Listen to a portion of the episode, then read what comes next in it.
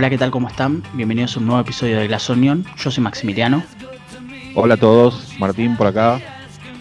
Y Glass Onion es un podcast dedicado a los Beatles, un desprendimiento más de la revista que dirige Martín hace unos años y que pueden encontrar como eh, Facebook Glass Onion Revista.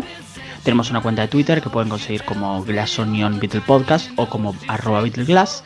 Y si quieren enterarse de los próximos capítulos, solamente tienen que apretar seguir o suscribirse en cualquiera de las plataformas en las que estamos. Eh, Apple, Google, Spotify, cualquiera de ellas. Bien, con los anuncios ya, ya hechos, lo que queda es el, tema del día. Hoy es hoy volvemos a los discos oficiales. Hoy eh, nos, dieron ganas, no, estábamos discutiendo a ver qué hacer y nos surgió. El, eh, hoy vamos a hablar de Magical Mystery Tour, un disco muy especial porque no es un disco en sí, o sea, tiene una historia muy, muy interesante para, para, discutir y que culmina probablemente el año más importante y más rupturista de la vida de, los Beatles. Claro, bueno, como vos bien decís, eh, Magical Mystery Tour eh, atravesó varios formatos que, bueno, lo podemos repasar rápidamente. Eh, el proyecto en sí era un especial de televisión que se preparó para las fiestas de, fin de año y que se editó originalmente en Inglaterra como un doble EP. Vamos a contar un poco qué es un EP. Eh, existían diferentes formatos. El disco simple, que venía con una canción por lado, el álbum, que es el que todos conocemos, el disco con una determinada cantidad de canciones, y el EP es algo intermedio que sería como un simple doble, por decirlo de alguna manera, en cuanto a la duración. Y bueno, Magical Mystery Tour se editó como doble EP. Exactamente. Entonces, lo que tenemos es que em, la particularidad que tenemos es que todos nosotros, o por lo menos la generación que no, no, no, no, está tan cercana a, los Beatles, em, conoce el disco de otra manera, lo conoce como un disco, como un disco largo, o sea, como, como lo que sería un, un, LP. Eh, ¿Pero por qué? Porque acá aparece la figura de Capitol Records. Capitol Records hizo un montón de cosas mal con la discografía de los Beatles, pero logró hacer algo con Magical Mystery Tour que lo introdujo al canon Beatles. O sea, eh, eh, hoy por hoy, eh, la central Beatles, por decirlo de alguna manera, utiliza Magical Mystery Tour como un disco oficial de la banda y no un doble EP. Eh, que era lo que, lo, que, lo que pensaron los Beatles y lo que era la idea del momento en Inglaterra. El tema es que en Estados Unidos los discos EP no eran populares, no, eran, no, tenían la fama que tenían los singles ni los discos de, larga duración, los LPs.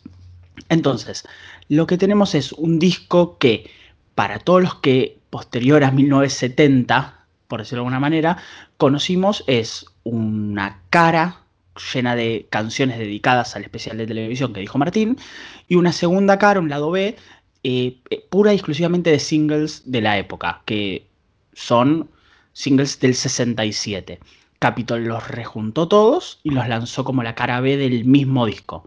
Eh, el resultado es extraño si uno lo entiende desde la, desde la perspectiva de la época, pero nosotros ya de alguna manera lo tenemos como muy incorporado. Para nosotros Magical Mystery Tour difícilmente sea un, disco, un, doble P, sino que sea un disco en el cual va a tener desde, no sé, y ya lo vamos a hablar, desde la canción que le da título al disco hasta Strawberry Fields y Penny Lane. Entonces, en ese, en ese lugar Capitol, básicamente, por decirlo de alguna manera, tiró el centro y cabeció también e hizo el gol, porque generó algo que desde incluso desde Inglaterra eh, logró llamar la atención, porque cuando salió el EP, esto, esto, esto pasó, eh, se empezó a, importar el disco a Inglaterra. Sí, mira, eh, Inglaterra tampoco era un lugar donde fuese demasiado popular el formato. Eh, pensá que previamente solo un EP tenía material eh, nuevo o inédito a la fecha, que fue el Lontal Sally. Después se recurría a este formato para refritar canciones, para volver a editar canciones que ya habían salido y que bueno, no, no, no era algo tan popular. Solamente se lo, se lo usaba como un, como un medio comercial. Eh, bueno, los Beatles deciden editarlo de esta manera a, Magical Mystery Tour. Eh, y, y bueno, para desgracia de ellos, pocos días antes de, la edición de, en este formato se, dejó de hacer el ranking de EPs. Se, agrupaban todos los EPs en el ranking de singles. O sea que, bueno, Magical Mystery Tour quedó fuera de, este ranking. Recién en el año 76, en Inglaterra, se edita el disco, el LP, tal como había, había sido publicado en Estados Unidos por Capitol. Y en el año 87, con la edición de, toda la discografía en CD, se lo incorporó, como decís vos, a, lo que es la discografía oficial, ¿no? Que, contenía en la cara el, soundtrack del especial de televisión y en, el B todos los temas editados en ese año que no, formaban parte y tiene la, rareza, por ejemplo, de incluir eh, un simple que fue publicado antes de Sgt. Pepper, como es eh, Strawberry Fields y Penny Lane, y los demás son posteriores. Exactamente.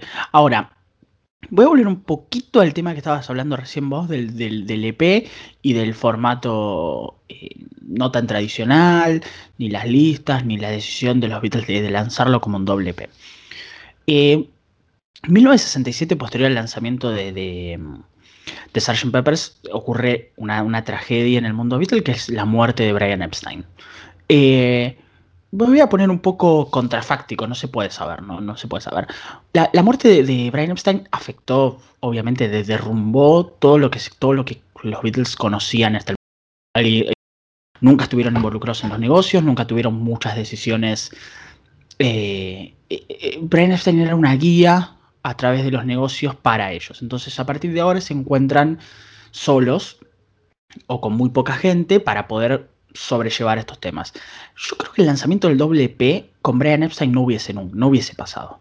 Me parece que, que, que, es una decisión comercial que de alguna manera es fallida por parte de ellos, porque como vos decís, el formato no era popular, era más popular en Inglaterra que en Estados Unidos, pero tampoco tanto, se había retirado de las listas como vos dijiste, y me parece que esta es una decisión que agarra a unos Beatles tomándola de manera muy inexperta, como muy sobre el momento para poder definir algo en un año que, los, en un año que, los, que comienza grabando Sgt. Peppers, en la mitad del año los hace lanzar un disco que, más, que básicamente cambió para siempre la cultura de la música popular, la muerte de un manager, y no con, no con, no con todo eso, el lanzamiento de un especial de televisión con nuevas canciones.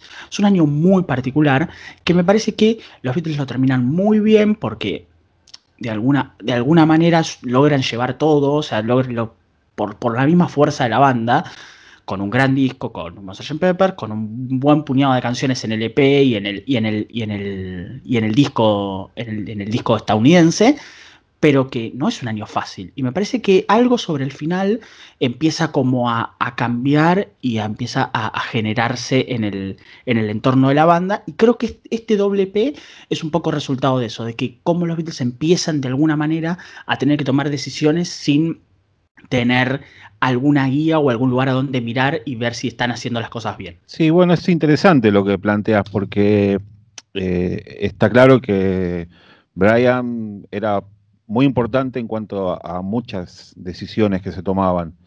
Eh, ellos prácticamente, lo han dicho, no, sabían eh, cómo pasar un, control en el, en el, aeropuerto, por ejemplo, porque, bueno, los pasaportes los, los, tenía él y, todo ese tipo de cosas. Es más, eh, contaron de situaciones en que fueron a comer a un lugar y no tenían efectivo porque no, usaban efectivo porque ellos nunca se encargaban de esas cosas.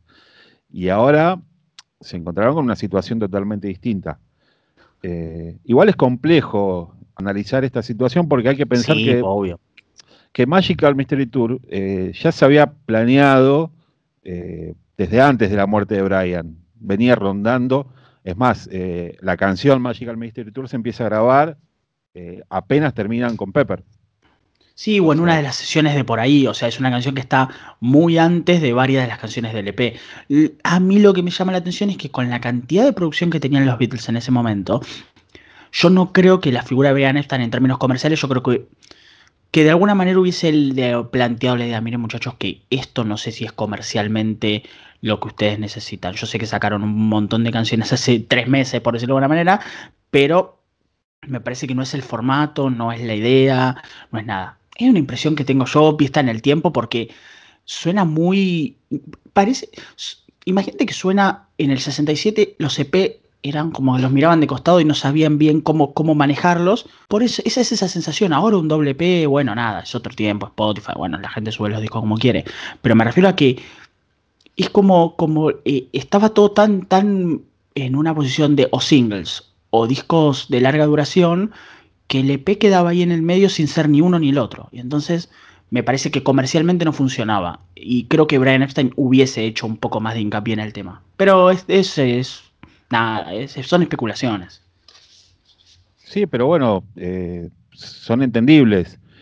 Yo creo que, era un momento también de un poco de confusión, porque eh, si pensamos desde el comienzo de la carrera de los Beatles y desde el comienzo del rock en general, eh, el simple era el formato estrella.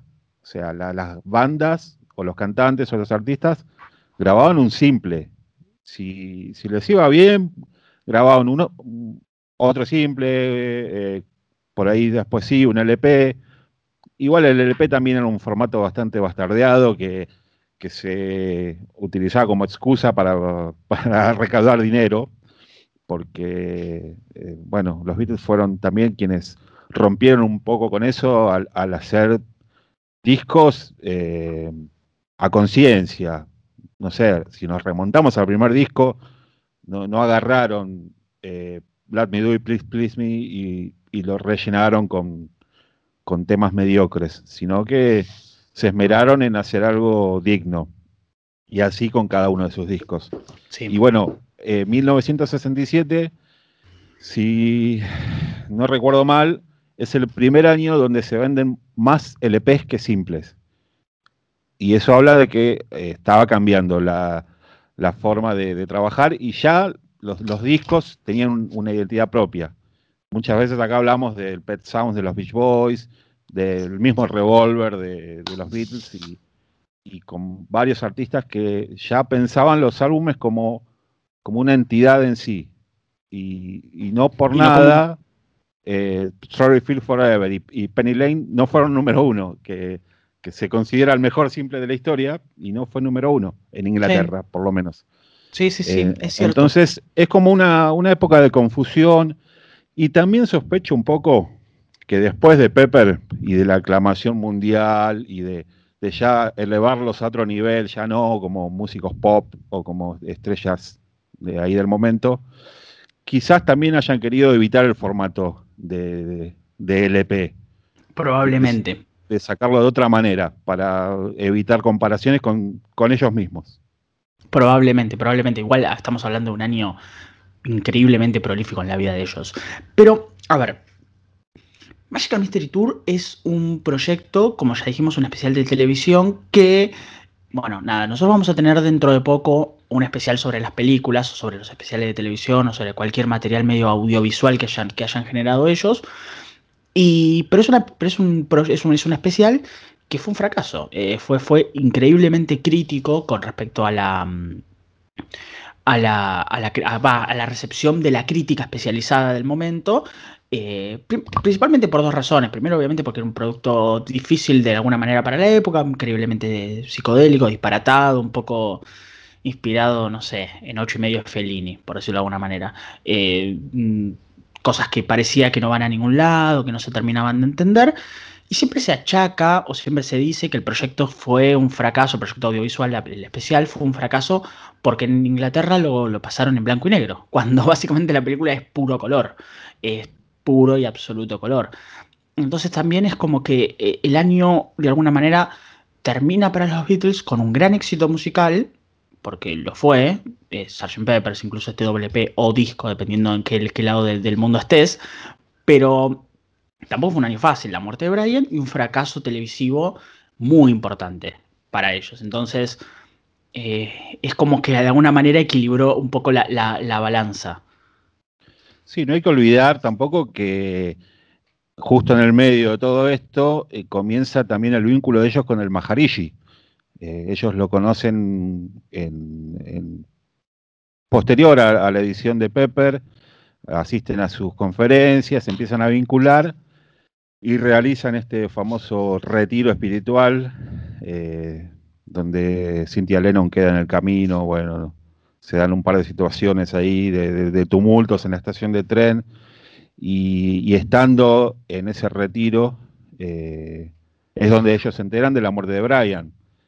Así que, no sé, son como un montón de cosas que, a ellos eh, los comenzaron a afectar y, también esta cuestión, ¿no? La cuestión espiritual que, los hizo eh, meterse justamente en esta cuestión y a la vez tener que hacerse cargo de, la parte material, porque Brian ya no estaba y bueno, se daba todo a la vez en, personas inexpertas en este rubro. Sí, total y absolutamente. Es como un, cambio de, vida y, que los va, los va a afectar. Acá es como de alguna manera podemos empezar a, a, marcar el punto de, lo que sería el comienzo del fin, por decirlo de alguna manera.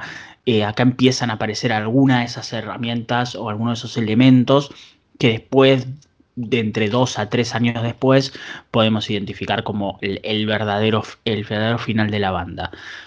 Em, vamos con algunas cosas eh, rápidas, técnicas del disco, como para, como para más o menos ya empezar a, meternos.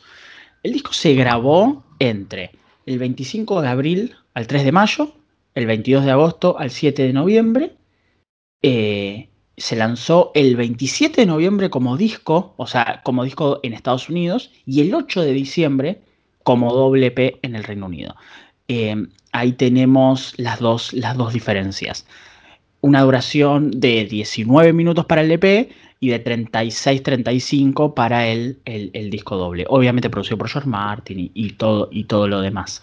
Em, eso es la parte técnica, como para que más o, menos, más o menos lo sepamos. Lo interesante es que, como dije antes, Capitol metió un gol porque hizo el gol de, Magical Mystery Tour como disco y no como EP, pero también se metió un, par de goles en contra o por lo menos que llaman la atención. Eh, el EP tiene un formato en el Reino Unido de canción, de orden de canciones, el disco tiene absolutamente otro. Eh, lo repasamos muy rápido el EP y ya, ya nos metemos a hablar del disco. El, doble EP arranca con Magical Mystery Tour, obviamente la canción que, da, que nos nombra todo, Your Mother Should Know. El lado B del, primer disco, del primer EP, perdón, es I Am the Walrus. El lado A del segundo disco es The Full on the Hill con Flying y cierra el disco, cierra el EP, eh, Blue Jay Way, la, canción de Harrison.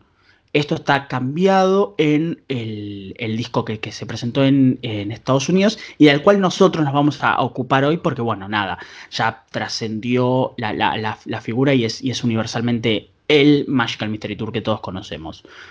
Eh, ¿Arrancamos? Dale, dale, arrancamos con el, con el disco. Entonces, entonces arrancamos con Magical Mystery Tour.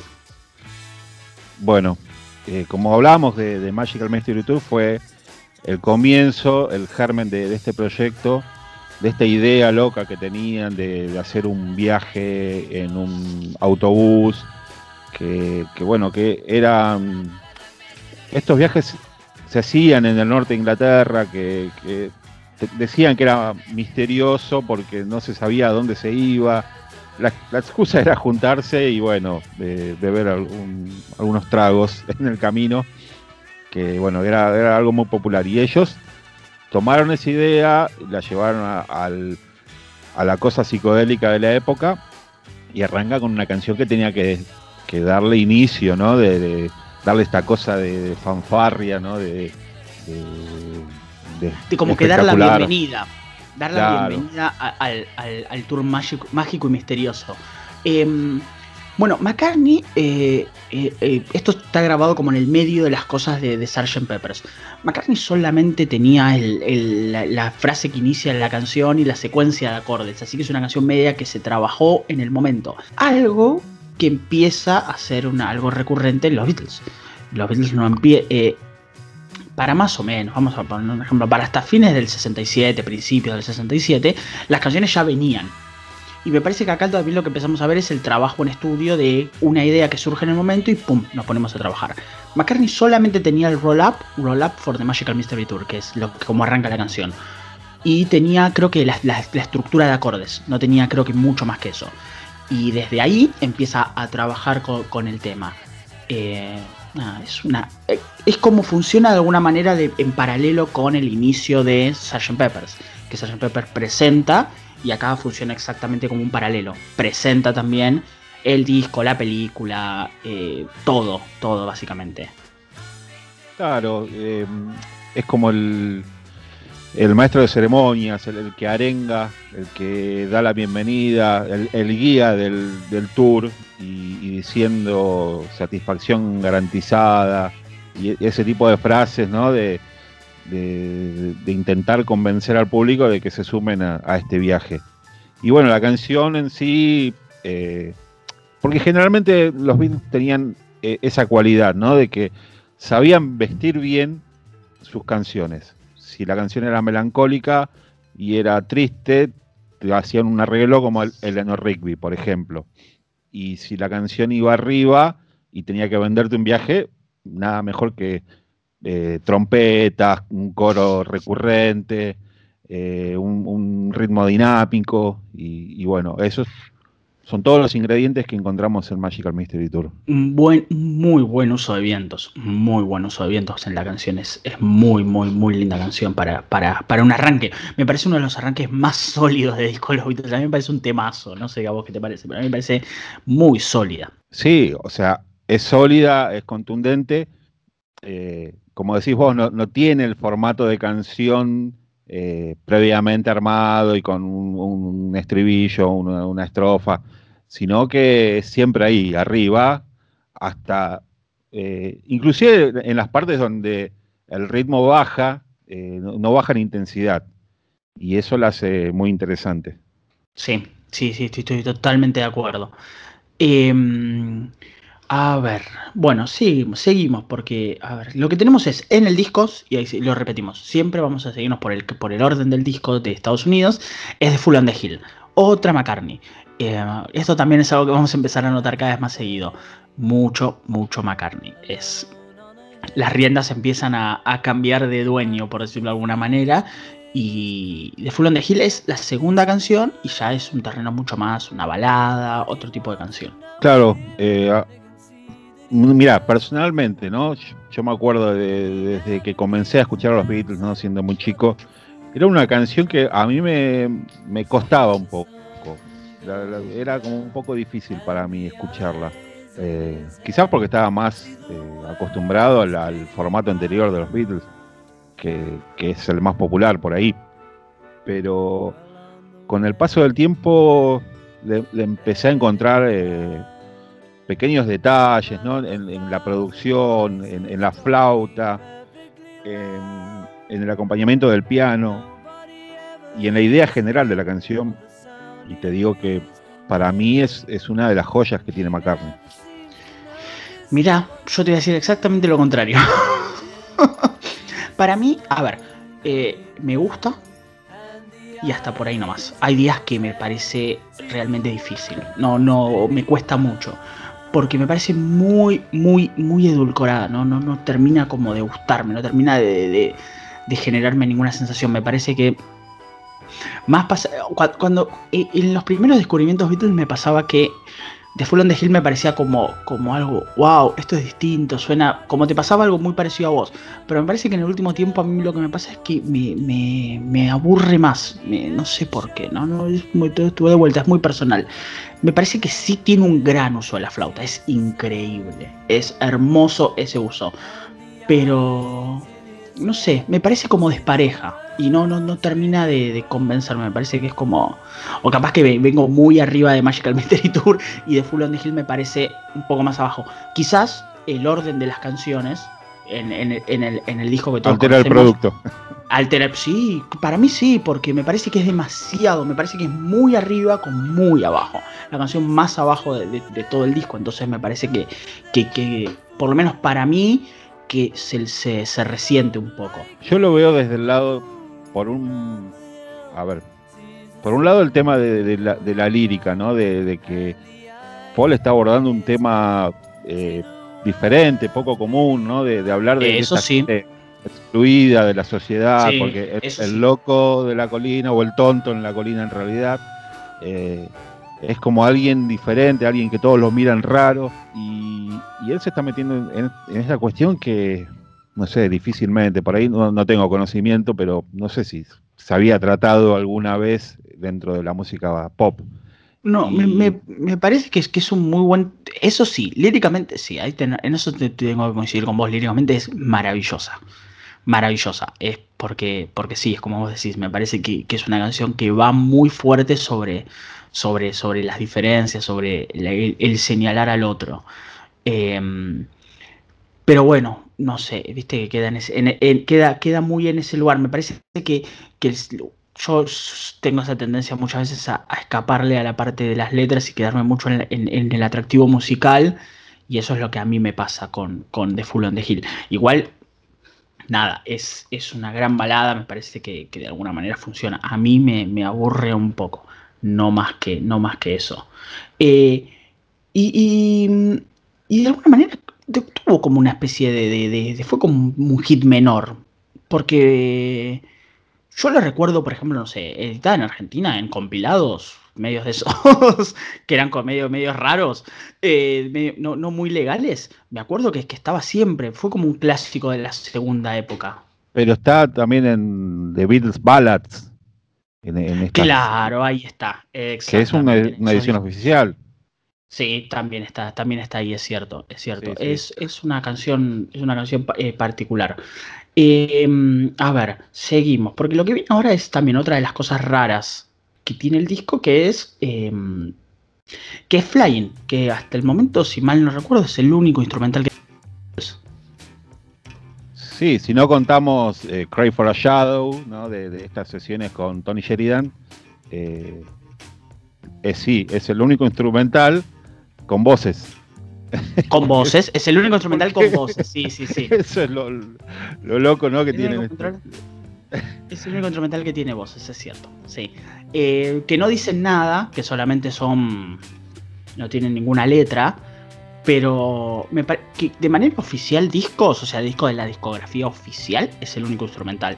Yo tenemos el recuerdo de ir más para atrás y nos enteramos por Anthology y, también lo vamos a hablar, de la 12 Bar Original de mm, 65, sí, del 65, pero después no tenemos nada más. Y Flying es la única que se edita en un disco oficial de la banda. Es una canción trippy, ácido, droga. Eh, a mí me gusta, me gusta un montón. No sé por qué, me parece que tiene un. un, un ¿Cómo se llama? Eh, un, no sé, un, color, digámoslo de alguna manera, hermoso. No sé, me parece alucinante. Y es que siempre pasa, ¿no? Que a, los muy fans por ahí siempre nos atraen esas cosas eh, poco convencionales. Eh, la canción está pensada como música incidental. Exactamente. Que, ellos están haciendo una película o un telefilm, en realidad, eh, funciona para darle ambiente a una escena en particular también hay que pensar lo que era la película, ¿no? Sin ahondar demasiado en ello, eh, era una secuencia así como onírica y, bueno, ellos se encargaron de, vestirla. Sí, y que bueno, nada, Flying de alguna manera es como una referencia al SD, droga alucinógena, de alguien que está yendo de un lugar hacia otro. Entonces funciona muy bien en la estructura de lo que fue el especial ese, porque la película es como vos decís, es un traveling de un lugar hacia otro que utilizó a Flying como, como un vínculo musical eh, en la, parte, en la parte audiovisual. No estamos aclarando esto, es la única, es la primera, perdón, no la única, la primera Lennon, McCartney, Harrison Starr. Sí, sí, sí. Es la, primera de todas. La primera. Y es para señalar también, ¿no? Que estamos hablando de que ambienta una secuencia así muy volada, eh, justamente en este año tan particular, pero el formato de la canción es de lo más estándar que, se conoce.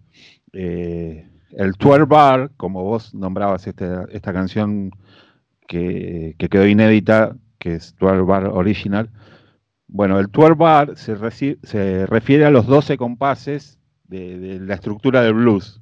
Claro. Eh, y, bueno, es, eso, es una estructura totalmente convencional. No, hicieron nada loco, nada. Eh, no. No sé, psicodélico. La base, la base es una 12 bar, pero me parece que hay un agregado de capas ahí. Hay un melotron, hay cintas, hay, hay, hay, un montón de otras cosas que van como haciendo, como que van ensanchando la capa del actual bar, del actual bar, y eso, eso lo que para mí eleva, eleva mucho la canción. Me parece que, funciona muy bien en, ese sentido.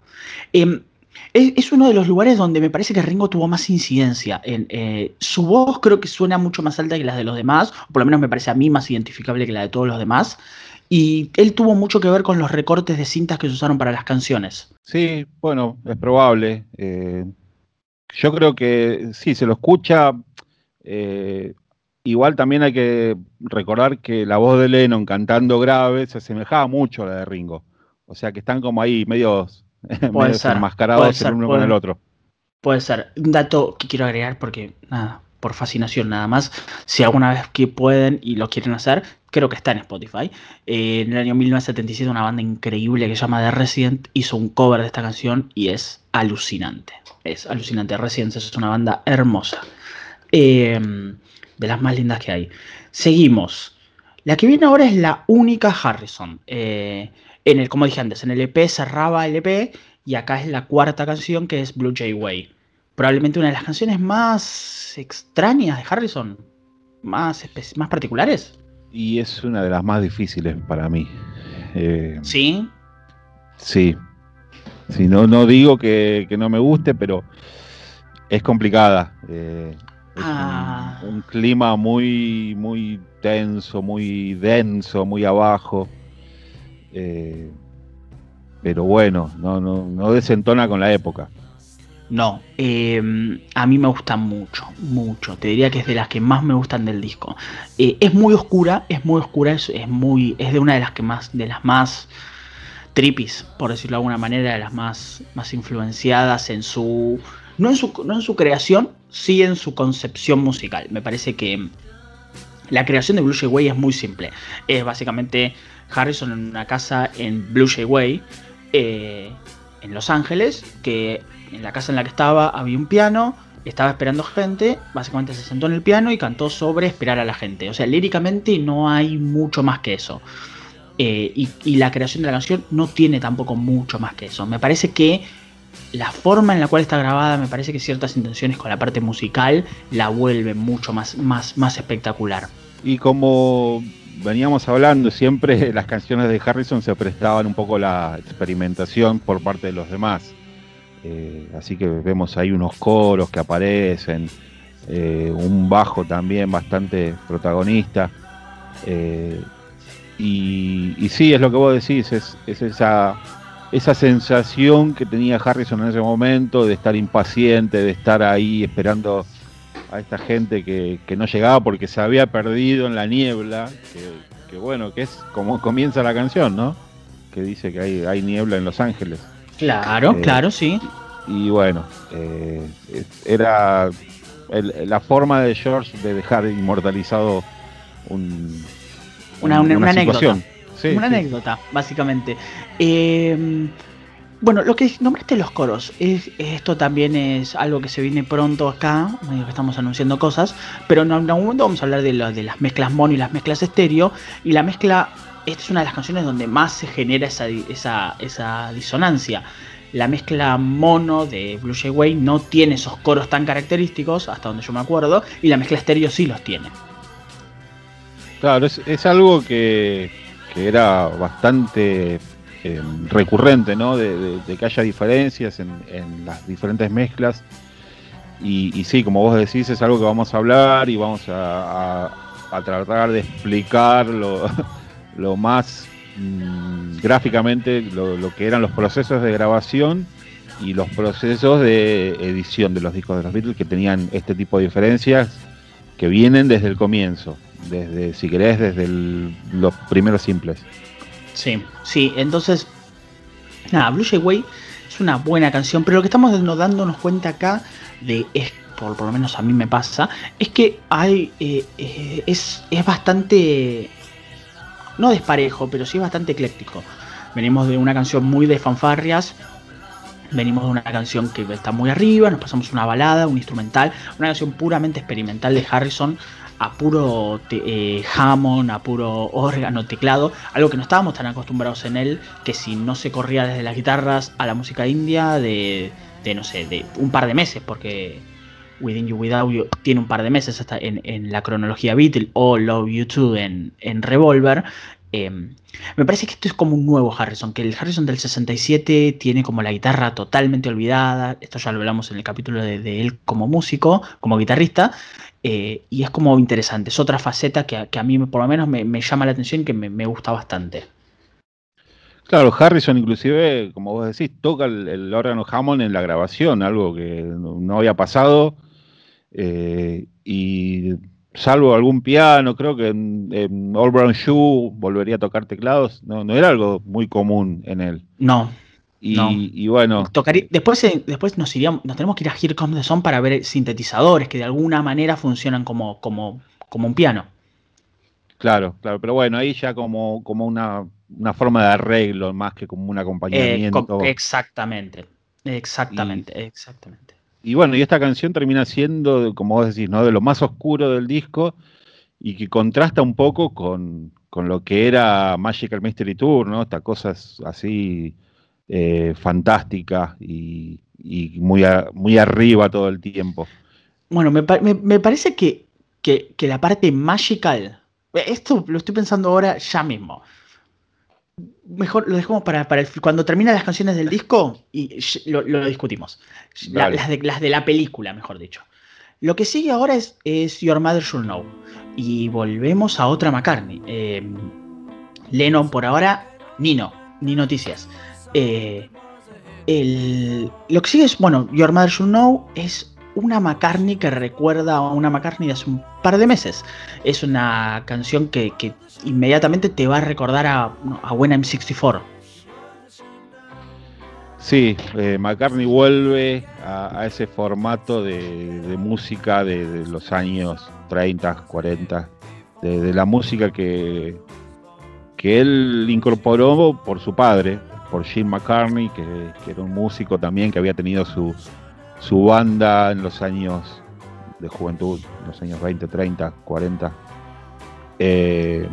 con la Gene Mac eh, Jazz Band, perdón.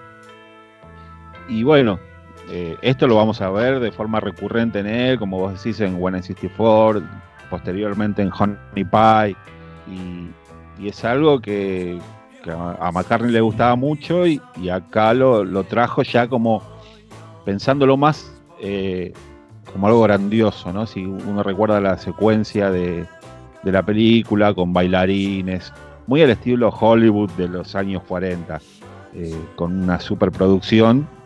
Y, y bueno, y, la letra también habla de eso, ¿no? De, una canción que, que su madre debería conocerla, porque claro, era una canción de antaño. Claro, exactamente. Entonces, de vuelta volvemos a ese McCartney que le gusta como tocar en todos lados. Paul, a diferencia de Lennon o Harrison, que los otros dos escritores eh, tradicionales de, los Beatles, mucho más Lennon obviamente, y McCartney gusta más de, de tener una canción para cada uno. Y de alguna manera, eh, eh, también pasa en Sgt. Peppers, me parece que, McCartney es el que se encarga de, tener el rock para, para la gente joven, la, canción tipo When I'm 64 y Your Mother Know para los moms and dads, o sea, para los papás de los que compran los discos, eh, y, o incluso para las abuelas de quienes compran los discos.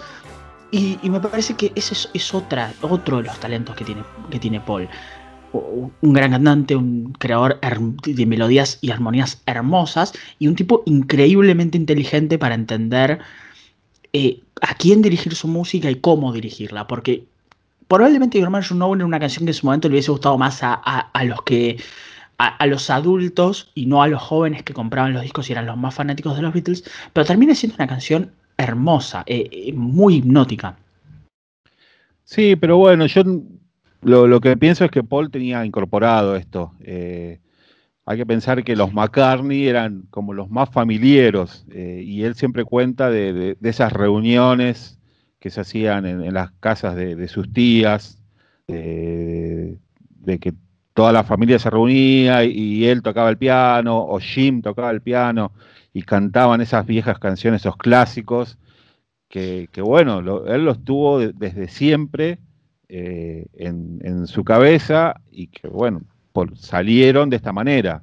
Eh, él los rindió tributo por ahí a, toda esa generación eh, de, esta manera. Y, sí, la canción está increíblemente armada y, tiene la calidad propia de, siempre, ¿no? Sí, sí, sí, es como una especie de music hall, así de, cosas así medio vodevil, medio, medio de ese estilo. Está nombrada, eh, creo que en base a una, a, una frase, creo que una película llamaba A Taste of Honey, que bueno, nada, también es otra canción de los Beatles. Em, bueno, a ver, sigamos y lo que tenemos es eh, el cierre de la cara de, la, de, la, cara y el cierre de lo que serían las canciones del especial de televisión. Y este cierre es la primera Lennon que tenemos. en el disco tenemos que esperar cinco canciones y la sexta recién es una canción de Lennon, pero bueno, no es cualquier canción, es I Am the Walrus. Bueno, I Am the Walrus. Lennon se tomaba su tiempo, por decirlo de alguna manera, pero cuando llegaba, llegaba. Mm, sí. ¿Por dónde empezar, no? Porque. Es una cosa increíblemente compleja. Es, una cosa que, sí. Eh, siempre se dice, y es un lugar recurrente en esto de los, de los podcasts, pero es una canción que merece un episodio. Totalmente. Eh, hay tanto para analizar que, que sería, bueno, haciéndolo versión corta, eh, Lennon un poco jugando con nosotros, como ya lo dijimos alguna vez, de, esta cosa compleja líricamente, de, tirar cosas medio inentendibles para algunos, para que, los, los, fanáticos de, entender todo, el por qué y el cómo, se volvieran locos. Exacto. Eh, eh, muchas referencias a, a, cosas que a él le gustaban, a, cosas de su infancia. Eh, musicalmente también increíblemente compleja. Eh, es una canción que contiene todos los acordes naturales de la escala musical. algo que, si uno lo piensa es loquísimo. No me acordaba de eso. Sí, sí, sí, sí, sí. No me acordaba. Tiene todos. re, mi, fa, sol, así. Y no suena forzado, no suena forzado, porque no, uno no está pensando, ah, bueno, ahora está tratando de meter el fa que le falta, no, eh, parece hasta lógico. Eh, dentro de la progresión de la canción, suena totalmente natural. Me había olvidado por completo ese dato que acabas de dar. Es, wow, es mucho más llamativo porque lo que hace es directamente, claro, uno tiene una canción, se maneja entre un rango de acordes, no directamente los metió todos, no le quedó uno. Es sí, el, formato, si pensamos, ¿no? Que, los Beatles venían del año anterior de hacer una canción con un acorde, como fue Tomorrow Never Knows, o bueno, Love You Too también, que, no, la música hindú eh, no, tenía variación de acordes, o no tiene. Eh, después, el, formato de rock and roll clásico es de tres acordes, eh, y ellos se manejaban ahí, alguna, algún cuarto, quinto acorde, no, no más que eso. Y, ahora viene Lennon y mete todos los acordes en, una sola canción que suenan eh, lógicos y, nada forzados, con una letra también muy compleja, eh, con una inspiración que Lennon lo, lo, achaca a una sirena de, la policía, o sea que es loquísima por donde se lo mire.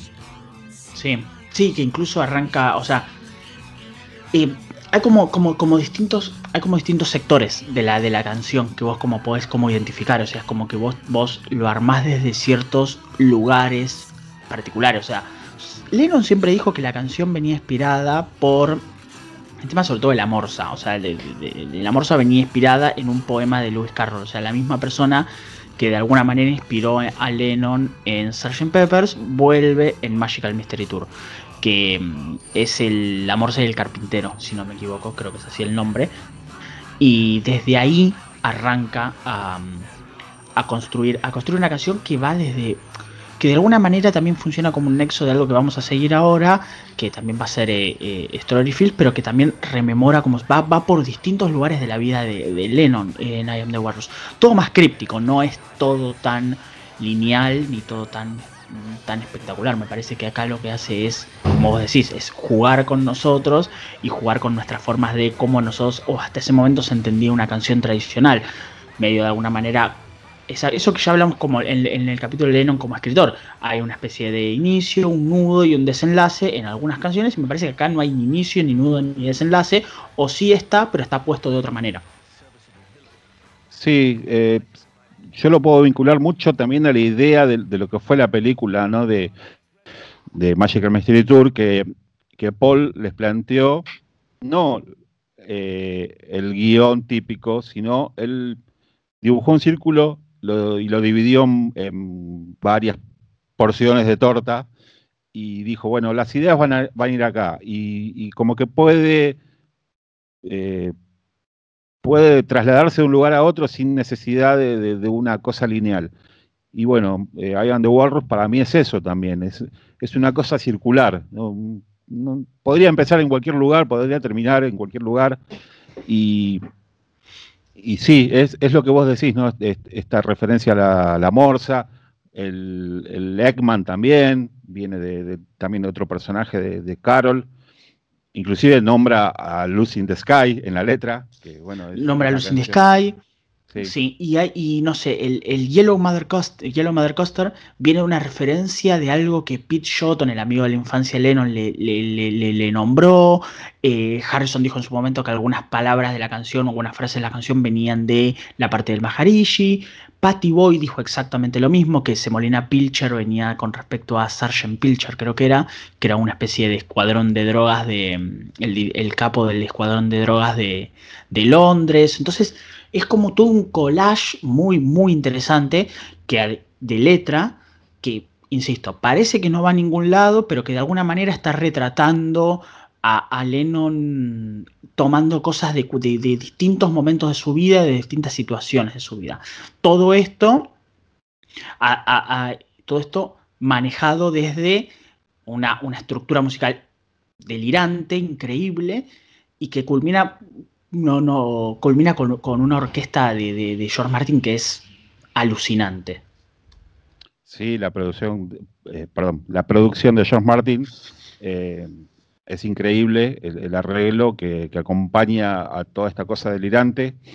Eh, hablando un poco también del tema este de las mezclas y de, de, las, de lo que es la producción técnica en sí, a Lennon como último recurso se le ocurrió incorporar una transmisión en vivo de la BBC que se escucha a lo largo de la canción y sobre todo en el final, que, que resultó ser eh, una emisión de, del Rey Lear.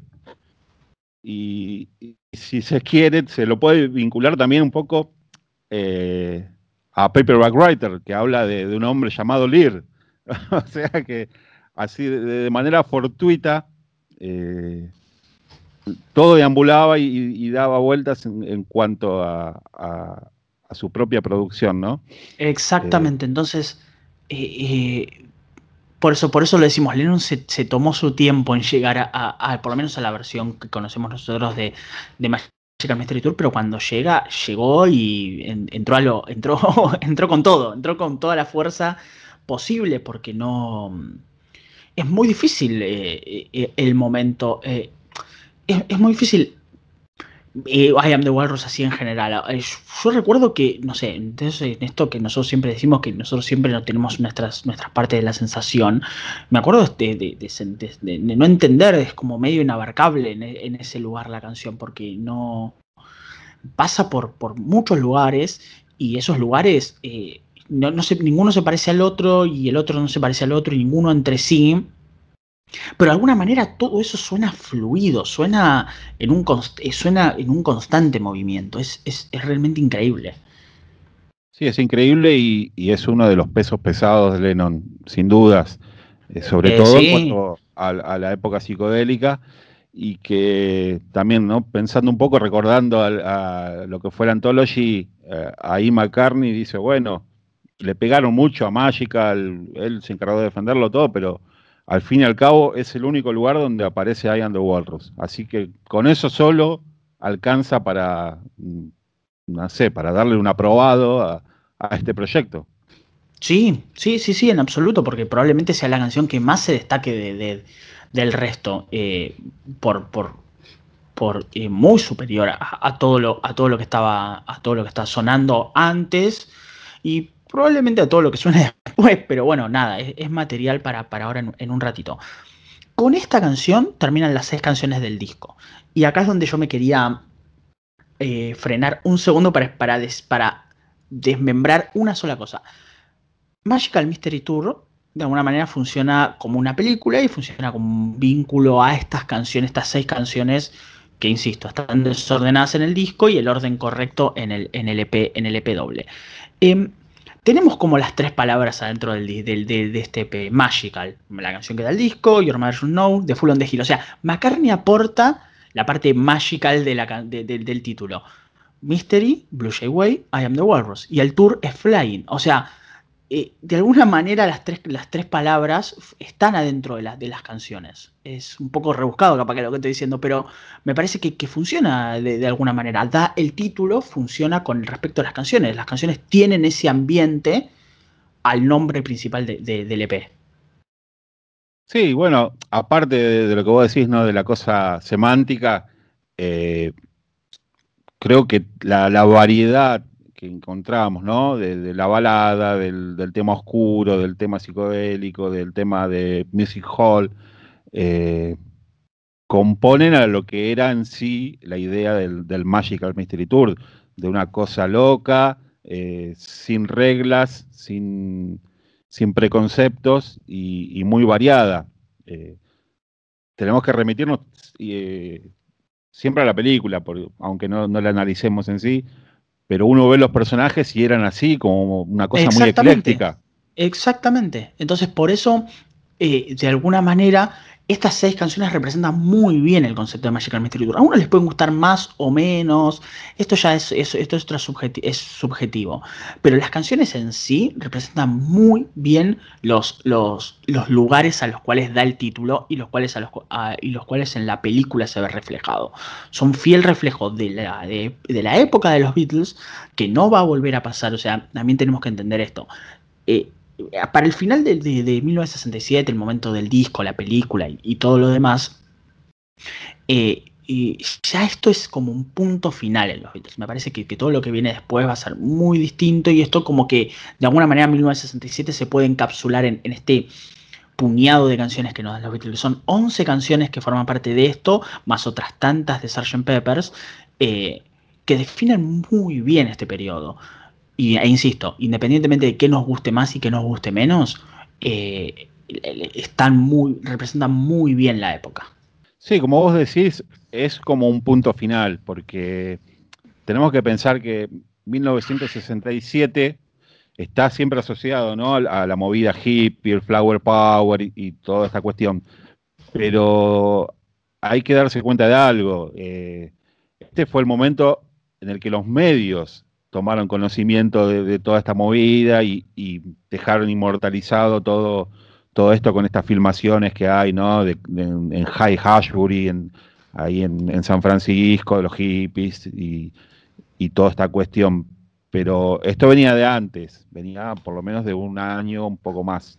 Eh, ya para 1967 estaba desvirtuado todo este movimiento y, ya como que no daba para más y, fue, digamos que acertado que los Beatles, que siempre supieron adecuarse a las épocas y un poco eh, marcar el camino, eh, terminaron con, eh, el año con este proyecto y de ahí en, adelante fue algo totalmente distinto. Sí, exactamente. Y ahora, no, vamos a hacer, vamos a hacer lo que hacemos siempre, pero vamos a hacer ahora. La canción que más te gusta de las, de las películas y la que menos te gusta. Eh, y no, no puedo escaparle a I Am the Walrus. Sí, sí, lo mismo. Eh, ¿Cuál es la que menos te gusta? y la que menos me gusta. A ver. No, no la mía es de Full on the Hill. La tuya es de Full on the Hill. Y yo no, Y yo por descarte tengo que poner a Blue Jay Way muy a mi pesar. a mí la que menos me gusta de Full on the Hill, sí, sí, sí. Esto es el disco de el, disco, el EP de doble de la película, del especial de televisión.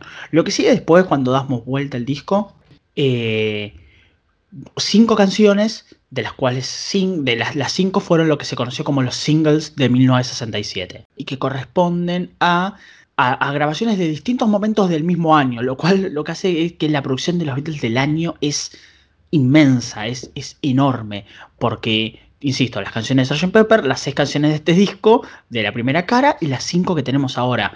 Es un año increíblemente prolífico para la banda. Y esta cara arranca con la que fue la cara B del single I Am the Walrus. I Am the Walrus a su vez formó parte de un single separado del WP.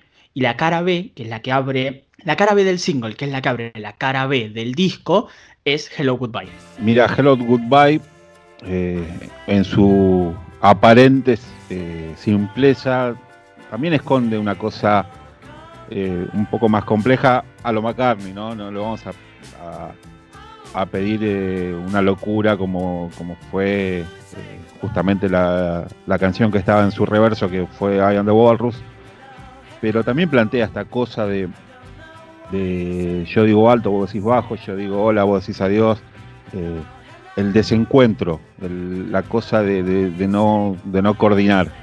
Em, y contrasta un poco con, justamente con John en, en the Walrus, que comienza diciendo I am he, as you are he, as you are me, ¿no? Esa cosa de que yo soy vos, vos soy yo, somos todos juntos.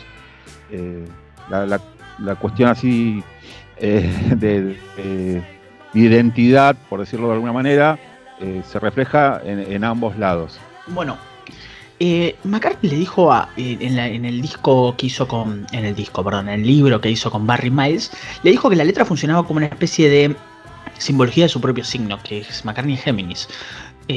No sé, es llamativo, no, creo que sume mucho. Sí surgió, creo que como un juego con Alistair Taylor, que es el asistente de Brian Epstein. Entonces McCartney fue como escribiendo la canción como un juego que, había surgido. Eh, es una linda canción, es un muy lindo arranque de, cara eh, y es un muy lindo single cara B, porque si lo pensás como, como esa forma parte, como, como forma parte del single I Am the Walrus, Hello Goodbye viene a tranquilizar un poco más, a ofrecer una canción un poco más, más tradicional, pero que no deja de ser una linda canción, muy simpática, muy divertida, que nada. Bueno, de una manera nosotros la elegimos como la canción que termina los capítulos que hablamos de los Beatles acá. Me parece que funciona, es divertida, es, ganchera, tiene un lindo estribillo, tiene una coda muy bonita. Em, que de hecho si mal no recuerdo, la coda existe desde el momento de la canción, o sea, McCartney la ideó con la coda. Sí, sí, ya estaba desde el comienzo y esa, esa ese cántico, ¿no? Que, está reflejado después en el videoclip, que, donde utilizan unas bailarinas así al, al estilo hawaiano. Y, bueno, nada, que, vienen a reforzar esta idea. Em, es una canción pop puramente McCartney, que está eh, vestida por, el, por la época, por, eh, este año, ¿no? Y, la cosa, sí, como decís vos, de la dualidad del género, del signo en realidad. Y bueno, también no, hay que olvidar que es una eh, es un lugar recurrente este, de, contraponer ideas, ¿no? De, sí, sí, sí. es. No, es ninguna novedad. Pero bueno, es, muy simpática. Sí, tuvo. Esto ya es totalmente cualquiera lo que voy a decir, pero tuvo un revival muy fuerte en 2010 porque se hizo un cover para una serie llamada Glee, que era una serie musical, y fue como tuvo, muy, tuvo un segundo furor la canción, la original y esta, y el cover. Em, yo me acuerdo que sonó por todos lados, pero esto no sé, capaz que fue cosa mía. Pero es una linda canción, es un muy buen comienzo de disco y es una canción que McCartney usó muchas veces para abrir recitales y que funciona increíble en vivo. Me parece que Paul la, la, supo, la supo traer muy bien a estos tiempos. Capaz que es una canción que hubiese quedado muy muy 60, muy 67, muy anclada en ese año, donde las canciones son más difíciles de llevar al vivo, y tanto Magical Mystery Tour como Hello Goodbye, las pudo rescatar muy bien de, de, la época. Sí, a ver, hoy en día se puede tocar cualquier canción de los Beatles. Sí, sí, eh, obvio. Ellos no lo hacían por las limitaciones propias de la época y de la tecnología, pero hoy se puede. Pero sí, esta, como, como decimos, ¿no? Es una canción eh, de lo más pop por ahí de, este año, ¿no? De este año tan lisérgico.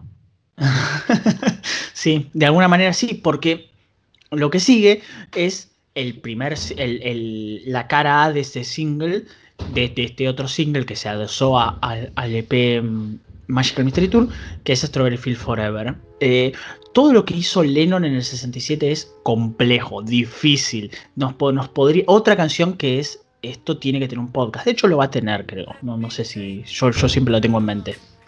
Sí, seguramente. Pero eh, hay que decir algo. No fue la cara A.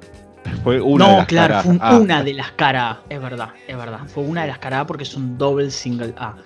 Eh, bueno, Strawberry Field Forever. No sé qué, qué, qué, ¿Qué podemos hablar de esto? Es increíble. Es una canción que de alguna manera arranca en el año 66 y que se arrastra por todo, o sea, que, termina en el año 66 y que comienza el 67. Es una de las primeras cosas que graban los Beatles, si no es la primera cosa que graban los Beatles en el 67. Mira, como hablábamos recién, ¿no? Que I Am the Walrus es como el punto culmine y es eh, el el final de este Lennon psicodélico, bueno, acá vamos al comienzo. Si pensamos a Tomorrow como, como el, germen, eh, Story Fields, es el comienzo de, este periodo psicodélico que, como bien decís, eh, comienza en el 66, después de las giras, después de dejar las giras, donde los Beatles eh, empezaron a, a separarse un poco en cuanto a, a sus proyectos. Eh, repasando un poquito, eh, George se va a la India porque bueno quiere estudiar eh, con Ravi Shankar. Quiere... Perdón, perdón. Sí. Ah, el lanzamiento, después del lanzamiento de, de Revolver, los Beatles por primera vez se toman unas vacaciones extendidas. O sea, las vacaciones extendidas son básicamente entre septiembre a diciembre del año. Es el primer año en que los Beatles no, no, lanzan un single de, Navidad. Algo que hasta el momento venía siendo una constante desde el 63, 64, 65. Lanzaron singles o discos de Navidad. Y el año 66 es el primer año en el cual ellos dijeron no, no hay más. Nos retiramos unos meses y de ahí, y de ahí eh, vamos a volver.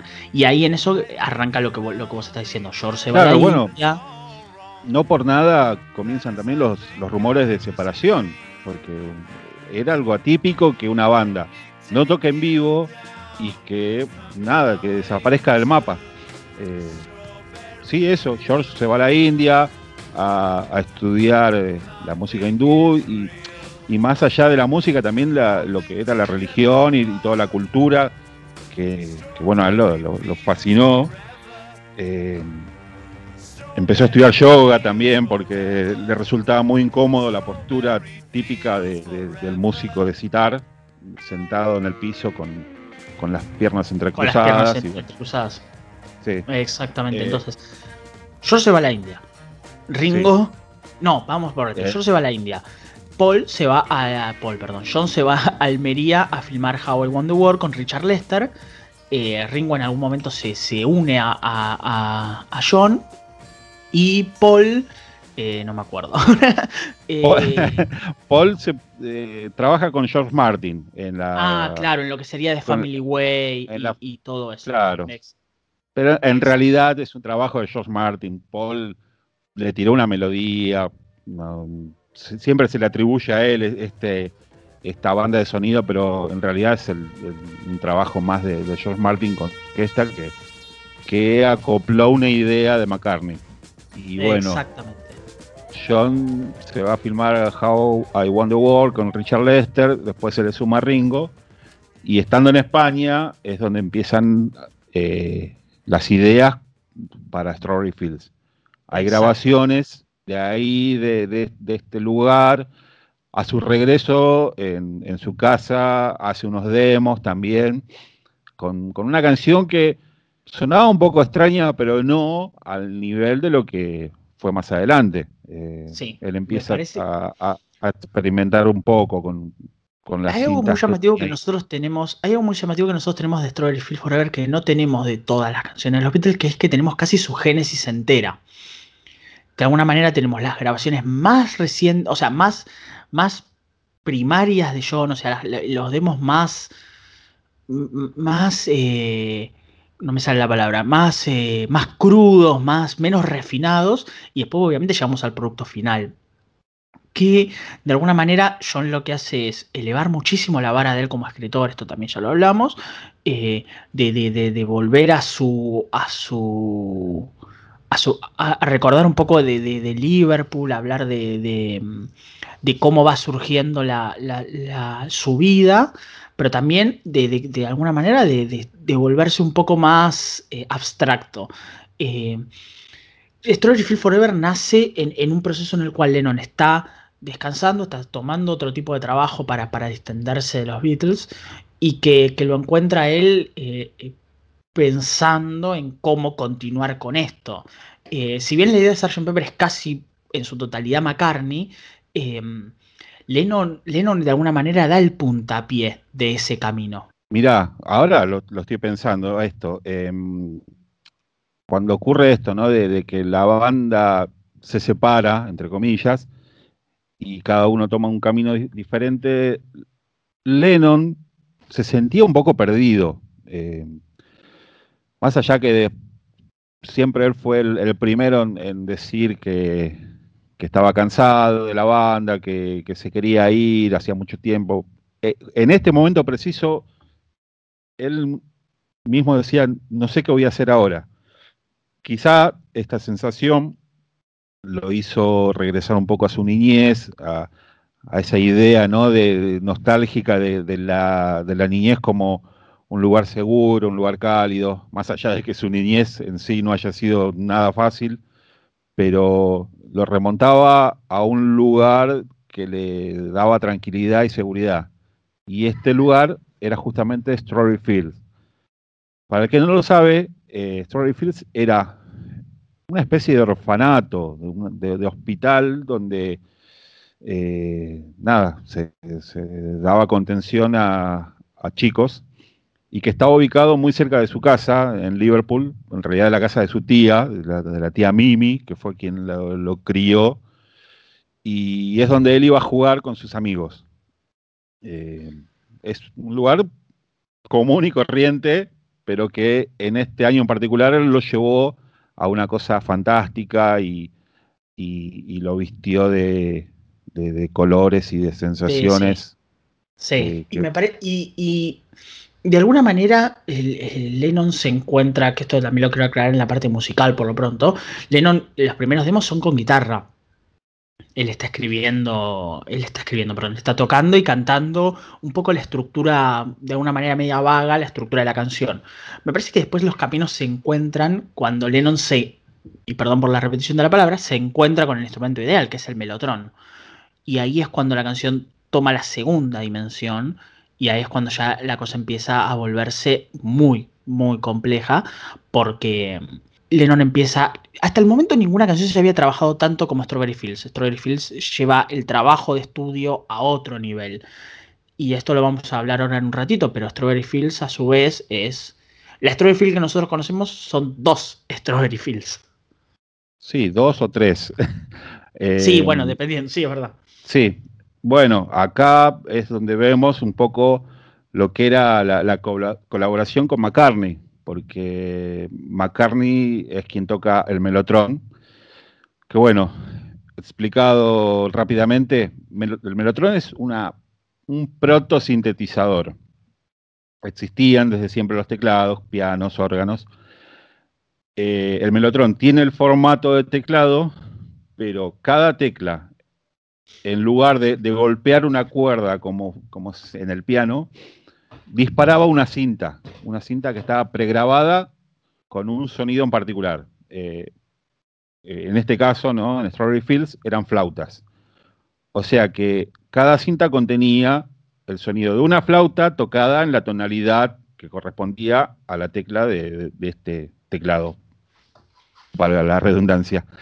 Eh, y bueno, eh, era algo novedoso porque era un sintetizador moderno, pero en, la prehistoria, ¿no? En, el formato analógico.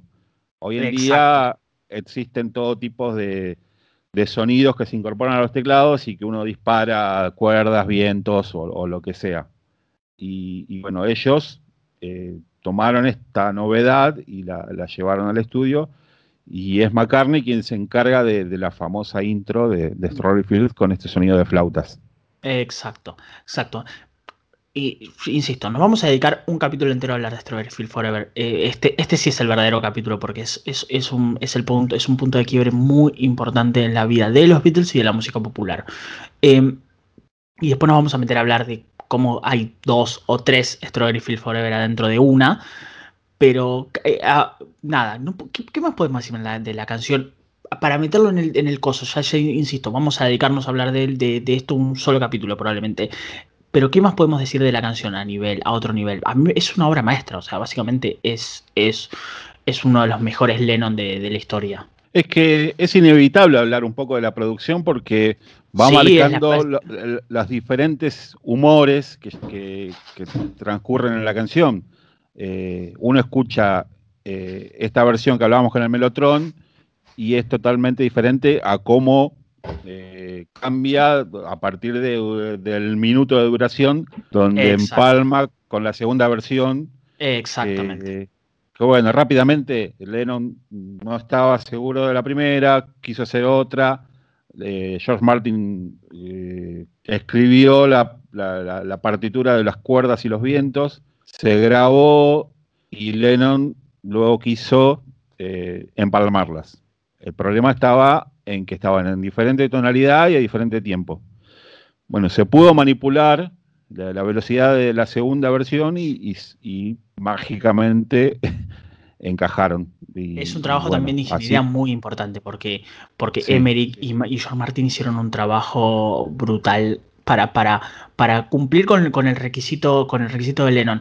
yo voy a dar una recomendación muy personal jamás se pongan a buscar dónde está el corte de la cinta porque nunca, nunca jamás lo van a dejar de escuchar. A me pasa eso. Yo no, yo me doy cuenta digo, ahí viene, ahí viene, ahí, oh, ahí llegó. Y no, y de alguna manera me arruinó un poco la experiencia de la canción porque me parece que esa magia de las dos cintas unidas y que no te das cuenta dónde está, que te das cuenta si, si la buscas, si sabes. Si no lo sabes hasta el momento, no la busques, porque no vas a de alguna manera arruinar tu experiencia con, una de las mejores canciones de todos los tiempos.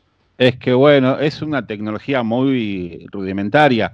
Sí, hoy, hoy que estamos eh, familiarizados con el copiar y pegar ¿no? del, formato digital, eh, hoy sería una pavada hacerlo.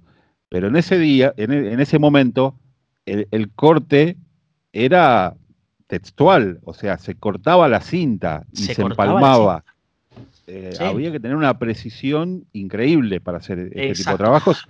Y bueno, nada. Imagínense que, imagínense de alguna manera lo voy a llevar a, un terreno un poco que es más fácil, donde uno sabe que hay mucho más recortes en, esa época. El, cine.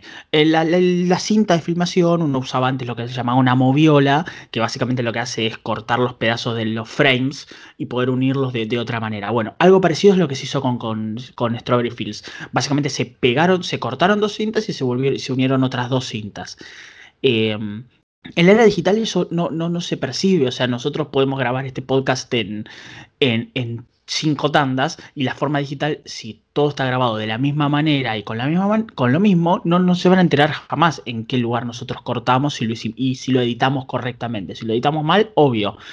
Pero imagínense eso en un mundo analógico, donde literalmente la música estaba puesta en dos cintas y esas dos cintas había que de alguna manera ponerle un pedazo de cinta y que, y que, sigan su curso natural. Em, el trabajo es perfecto. ¿Se nota? Sí, cuando uno lo, escucha eh, se, nota, pero es perfecto para los estándares del 67. Sí, sí, sí, tal cual lo que decís, y bueno, eh, un poco para redondear es, eso, ¿no? De que eh, la, diferencia en la producción y en, el sonido de la canción eh, se emparenta con, lo que Lennon nos está diciendo y que comienza de una manera un poco más calma y termina con un caos. Te decía de dos o tres versiones porque al final está esa batería salvaje que, grabaron Paul y Ringo y, y, que nos lleva también a, otro nivel. Y, y, bueno, nada, yo creo que es un buen pantallazo de lo que es Rory Fields y que seguramente más adelante lo, nos meteremos de lleno en, todas las cuestiones. Exactamente. Y posterior a Strawberry Fields en el, en el disco, lo que sigue es la, la es, el otro lado A del disco, del, del, single, digo, que es Penny Lane. Ahora, nos metemos en una McCartney. Y bueno, McCartney eh, también se, se, presta a la, experimentación y, a la cosa compleja, pero eh, llevándolo a, un terreno un poco más eh, común y corriente. y no tan psicodélico como lo, lo fue McCartney, pero están emparentadas en que también remite a un lugar físico de Liverpool. Penny Lane es una, es una calle de, Liverpool que, bueno, que, ellos eh, solían transitar por ahí y que curiosamente fue Lennon quien vivió ahí en las cercanías de, Penny Lane y no, McCartney. Pero, pero nada, era, era este lugar y McCartney acá se encarga de nombrar a, a, los personajes, algunos reales, otros no, como la peluquería, como el, banquero, la, enfermera que vendía amapolas. Y, bueno, es eso, llevar una cosa totalmente común y corriente a, un terreno fantástico, como, como venimos diciendo, ¿no? De, este año particular.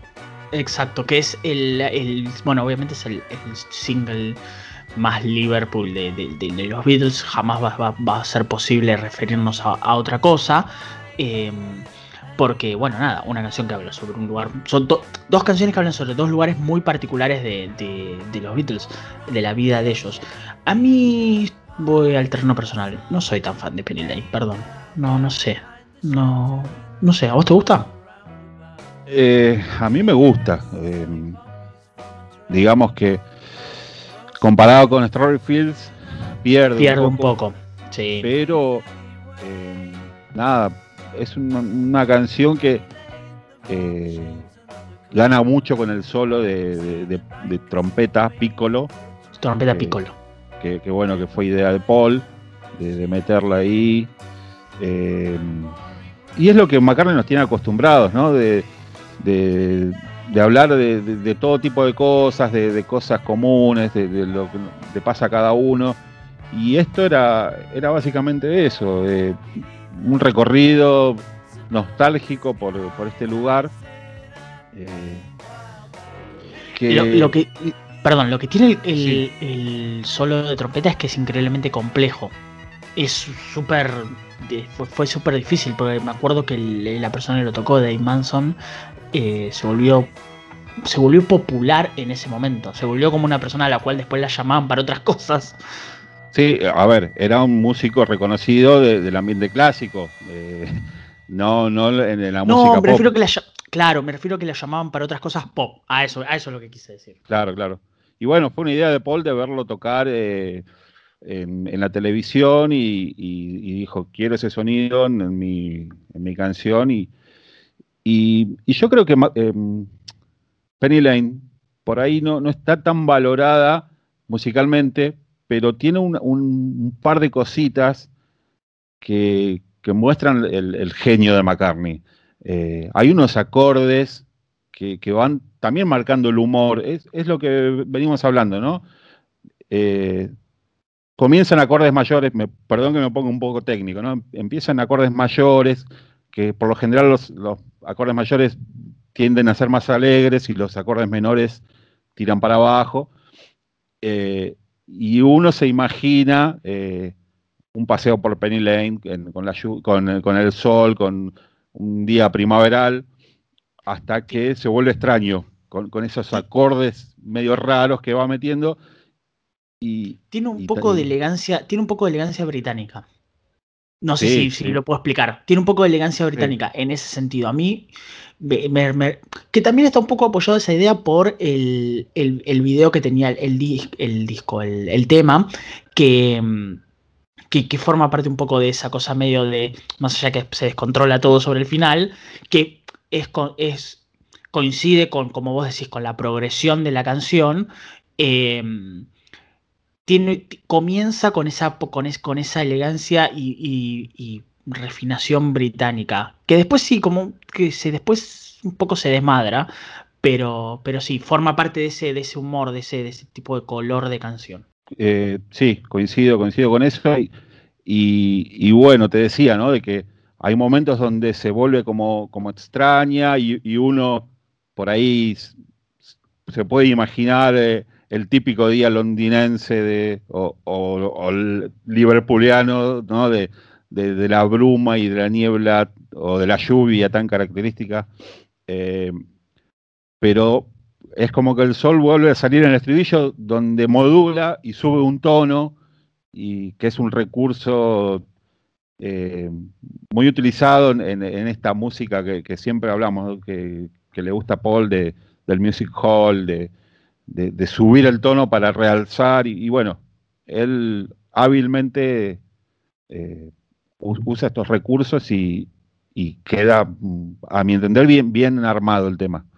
Eh, después, nada, son gustos. No, sí, son gustos. A mí me gusta menos, me, gusta. No me vuelve tan loco, pero me gusta menos que Strawberry Field Forever, que me parece una, locura. Em, a ver, seguimos. Porque lo que viene ahora es la cara B del single que cierra el disco. Y lo que sigue es eh, Baby You Are Rich Man, que es eh, una Lennon, una canción Lennon. Bueno, Baby Que en realidad no, porque es medio Lennon McCartney. Pero bueno, ahora Sí, sí, y, y es una de esas canciones eh, poco frecuentes donde comparten un poco el, liderazgo, ¿no? Sí. Em, nada, yo creo que. Perdón, Baby Richman es como son dos canciones a la vez. Eh, a eso es lo que me refería. La idea general es de Lennon y McCartney se, se adosa, se, se agrega sobre la canción. Sí. Em, a mí me, me, resulta un poco extraño, ¿no? De que ellos hablan como en un tono un poco leccionador de, la beautiful people, de, la gente hermosa, que era como se les solía llamar a, lo que sería la aristocracia pop de la época, cuando ellos eran prácticamente los cabecillas. Claro. Eh, y, bueno, nada. Eh, por ahí suena un poco, no sé cómo decirlo como que no, se querían apartar de ese lugar, pero que formaban parte, indudablemente. Eh, y, bueno, la canción, nada, psicodelia pura también, ¿no? Con, esos sonidos extraños ahí. Creo que es un armonio el que suena constantemente, que da un efecto un poco extraño.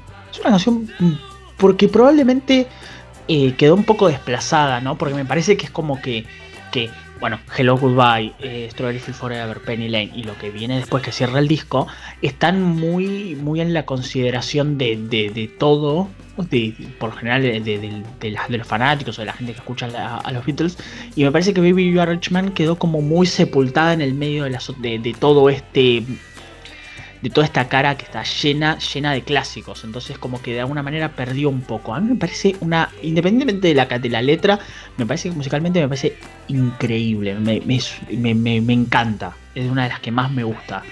Eh, funciona bien, me parece que es como divertida, que, tiene un lindo estribillo, que las voces de, de, Paul y de, y de John suenan increíbles. Bueno, George también agrega voces, pero me parece que las dos voces principales funcionan de manera espectacular, con, el ritmo de la canción que está llevado por Ringo de manera impresionante.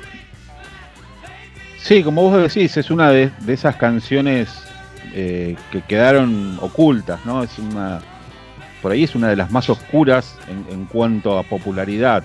Eh, no, sé, no, no no creo que el, común de la gente no fan conozca esta canción, pero, pero sí es interesante en cuanto a lo que decís, ¿no? Cómo se acoplan dos ideas distintas, eh, tiene estribillo muy de cancha y, que nada, sirve para contrastar un poco con, la complejidad de, la, de, la otra cara, que es la cara principal, de la que bueno, vamos a hablar ahora.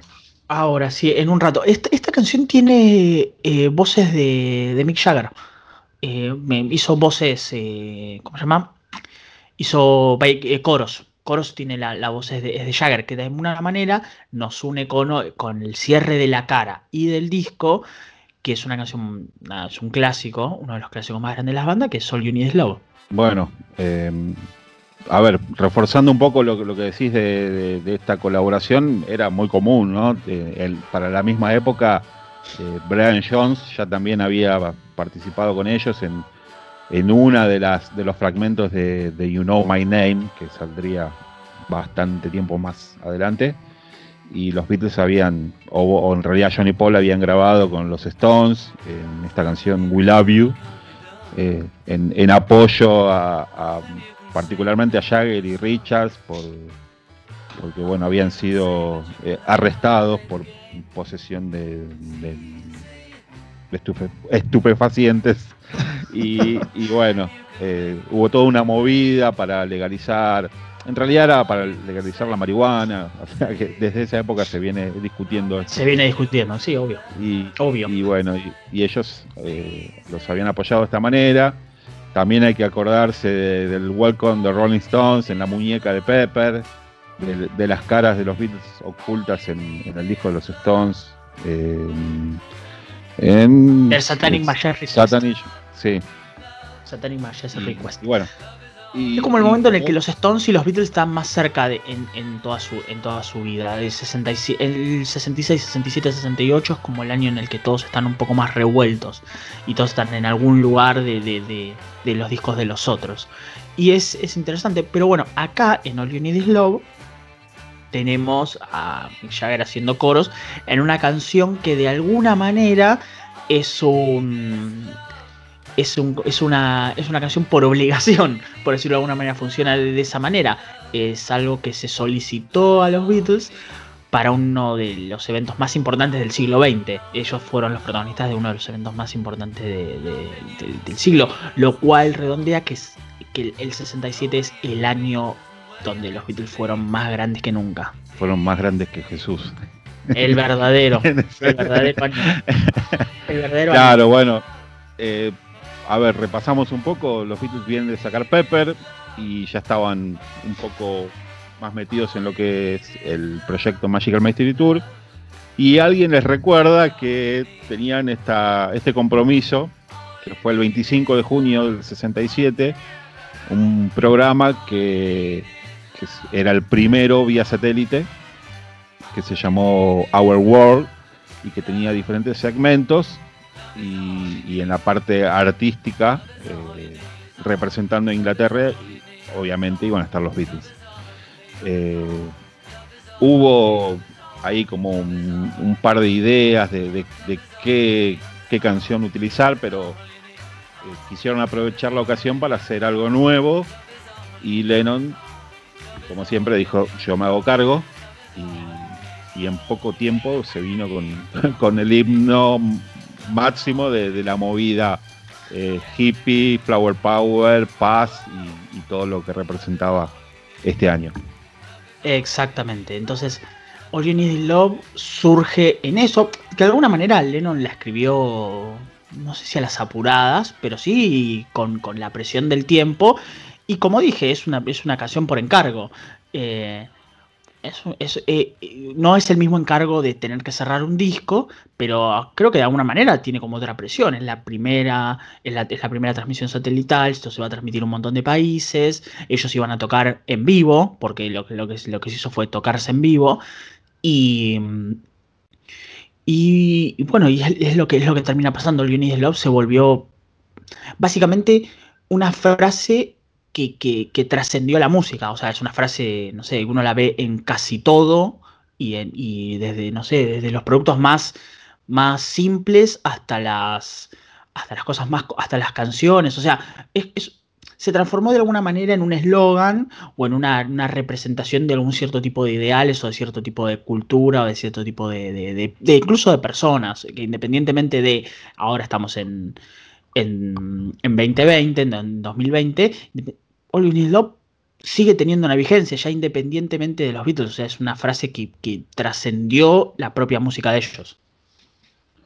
Y bueno, la idea era un poco esa, ¿no? De, que ellos tenían este pensamiento, vamos a tocar para un montón de, gente en muchos países donde eh, muchos no hablaban inglés, entonces eh, la idea era hacer algo directo y simple, que cualquiera pudiera entenderlo. Para reforzar un poco esto, en la transmisión eh, se puso la, frase en carteles en diferentes idiomas. Y, bueno, también, a ver, estamos hablando de que tenía que ser fácil, directo y, simple, pero lo que es la estrofa de la canción es de lo más complejo que hicieron los sí, Sí, eh, la letra es muy compleja, sí. No, acá tenemos un 3 cuartos que se adosa un 4, un, 4, 4x4, o yo, estoy, yo me estoy eh, equivocando. hay, hay un par de compases en 4x4 y cierra en un compás de tres tiempos. Ah, para volver al 4-4. Hasta que en el estribillo, bueno, se manda directamente en 4-4, pero cierra en un compás de, dos tiempos. o sea que es, de lo más eh, complejo rítmicamente hablando de que hayan hecho los Beatles. Sí. Y, bueno. Eh, pero, pero como vos decís, ¿no? La, frase la ves hoy en día. Hubo un tiempo donde se discutió también si, si realmente era así, pero bueno, es un ideal de aquella época. Que representa, muy, que representa muy bien la época. Exactamente. Como para, para reforzar lo, que es esta cosa universal, eh, George Martin se encargó de, de los arreglos y, y comienza, como todos sabemos, con la marsellesa, que, es el himno de Francia, pero que, representa más que eso. Eh, para ellos era como, como George Martin lo dijo, que representaba la libertad. Eh, y después hay fragmentos eh, en la coda final de, varias canciones, como Green Sleeps, como In the Mood, y, e incluso, She Loves You. Incluso She Loves You, que, que nunca se sabe quién la canta, ¿no? Eh, eso te iba a decir. eso, es, espectacular. Nunca se supo, no se sabe si es Paul o John el que la canta. Y es increíble. Las porque parecen eh, de uno y de otro. Exacto. Yo siempre pensé que era Paul y para mí sigue siendo Paul. No, no, yo no creo que John. Mi idea es que es Paul. Claro, pero en el video se lo ve a John también, o sea que es bastante confuso. Y, sí, sí, es bastante, un poco, raro. Un poco hablando de lo que fue la transmisión en sí, hay que decir que, bueno, ellos venían grabando la canción en estudio, se trabajó hasta momentos antes de, lo que fue la transmisión, y lo que salió en vivo fue una mezcla de, una cosa pregrabada con el vivo, ¿no? Eh, la orquesta se grabó y, se, se usó de, base, eh, y lo que salió en vivo fue la voz de John, el bajo y, la guitarra de, George. Sí, el, eh. solo de guitarra y todo eso se, se grabó ahí e, en el momento. Que fue medio como una cosa que Jeff Emerick lo explica en el libro de él, que básicamente lo que dice es que Paul dice, yo voy a cantar, no, John dice, yo voy a cantar en vivo. Y Paul dice, ah, bueno, si vos cantas en vivo, yo toco el bajo en vivo. Y George dijo, ah, bueno, si ustedes hacen esto en vivo, yo hago el solo en vivo. Que es particular porque... Y, Ringo dijo, no, no. No, yo no, yo mándenme las baterías por la, por el canal, por el canal, por la pista del canal. Em, fenómeno. Eh, un fenómeno. Em, nada, es como una idea de eso de que, los Beatles estaban en un periodo bastante competitivo. No entre ellos, pero sí de, demostrar que, en qué estaban. Quiero aclarar algo por las dudas para que, más allá de la orquesta, todo, y que refuerce un poco esta idea de, la cosa con, mancomunada de, mucha gente, de, la coda, de los estribillos, del, canto final, todo, es que hay muchos invitados cantando los, los, coros de la canción. Los nombro algunos para que más o menos los tengamos claros. Bueno, Mick Jagger ya lo nombramos. Keith Richard, guitarrista de los Stones. Eric Clapton, bueno, obvio. Marianne Faithful, cantante que en ese momento era eh, pareja de uno de los integrantes de los Stones, no me puedo acordar, creo que Mick Jagger. Creo que de Jagger, sí. Creo que de Jagger. Shane Asher, la, novia en ese momento de, Paul. Patty Boy, la novia, esposa de eh, George. Mike McGear, o sea, el hermano de Paul, que en ese momento usaba ese seudónimo. Keith Moon, baterista de los Who.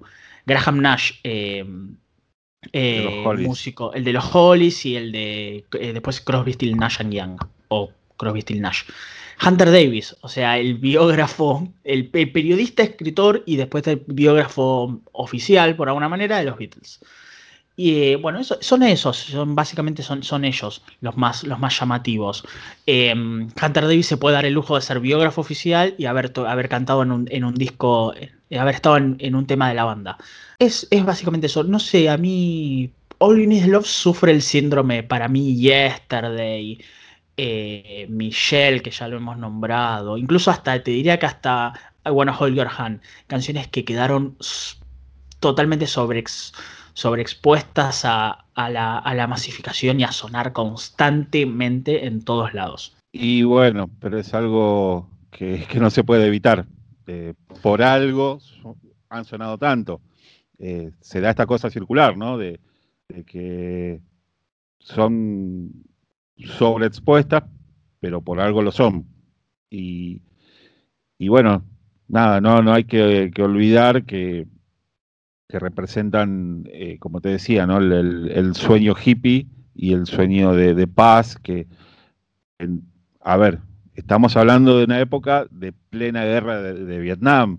No, es una cuestión menor eh, hablar de, paz y amor en ese momento. Y los Beatles fueron los primeros, los primeros artistas pop en, pronunciarse en un tema tan delicado. Y, bueno, esta canción termina de reforzar esa idea. Sí, eh, sí exactamente. Y, después, eh, bueno, con esto termina el disco. El disco en sí termina la parte de los singles. Eh, vamos, con lo, vamos con esto. ¿La que más te gusta y la que menos te gusta de esta cara? la que más me gusta y no es Strawberry Field Forever. Sí, coincido. Y, la que menos me gusta, y otra vez es por descarte, no, porque no me guste, sino porque es la que queda más abajo en, la valoración y para mí es Baby You're Richmond. Ah, bueno, no, la mía es All You Need Is Love. Es la que menos me gusta de todas las que están, que todas las que están acá. Eh, que no me disgusta, no me simplemente no, que no no es que no me gusta es la que menos me gusta de todas. Eh, pero bueno la sobreexposición y todo eso que yo ya, ya aclaré.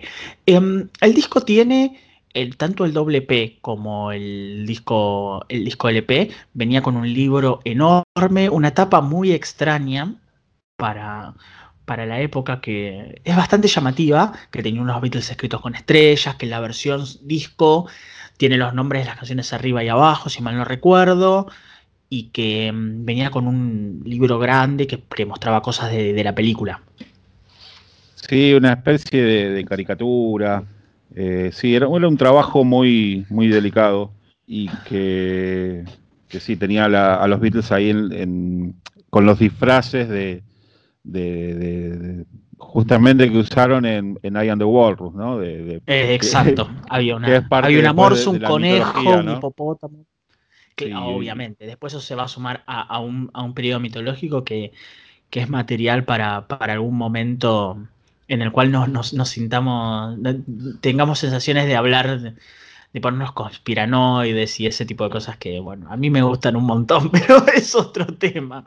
sí, pero bueno, para, para hablar apenitas de, de esta cuestión es, está John disfrazado de la morsa, porque bueno, justamente él canta eh, I am the world, yo soy la morsa. Pero eh, al año siguiente nos dice, tengo una pista para ustedes, la morsa era Paul. ¿Y, qué pasó ahí? Y, si nos remontamos a la canción de George del año 87, eh, When We Was Fab, hay una secuencia donde él está tocando la guitarra, Ringo aparece en la batería y alguien disfrazado de Morsa tocando un bajo como zurdo. Como zurdo, sí, en el video de, de, When, We Was Fab. Em, ¿Cómo ¿cómo podemos discutir este disco? Porque en sí no es un disco, porque los Beatles no lo pensaron como un disco, o no lo editaron ni siquiera como un disco, pero, pero casi 40 años de historia o, un poco menos lo traen a, a, uno como un disco. Entonces es difícil categorizar y dar alguna especie de criterio o de manera. Me parece que sí o sí tenemos que hacer como, como más o menos nosotros hicimos, hablar muy separado de las canciones de la película y muy separado de los singles.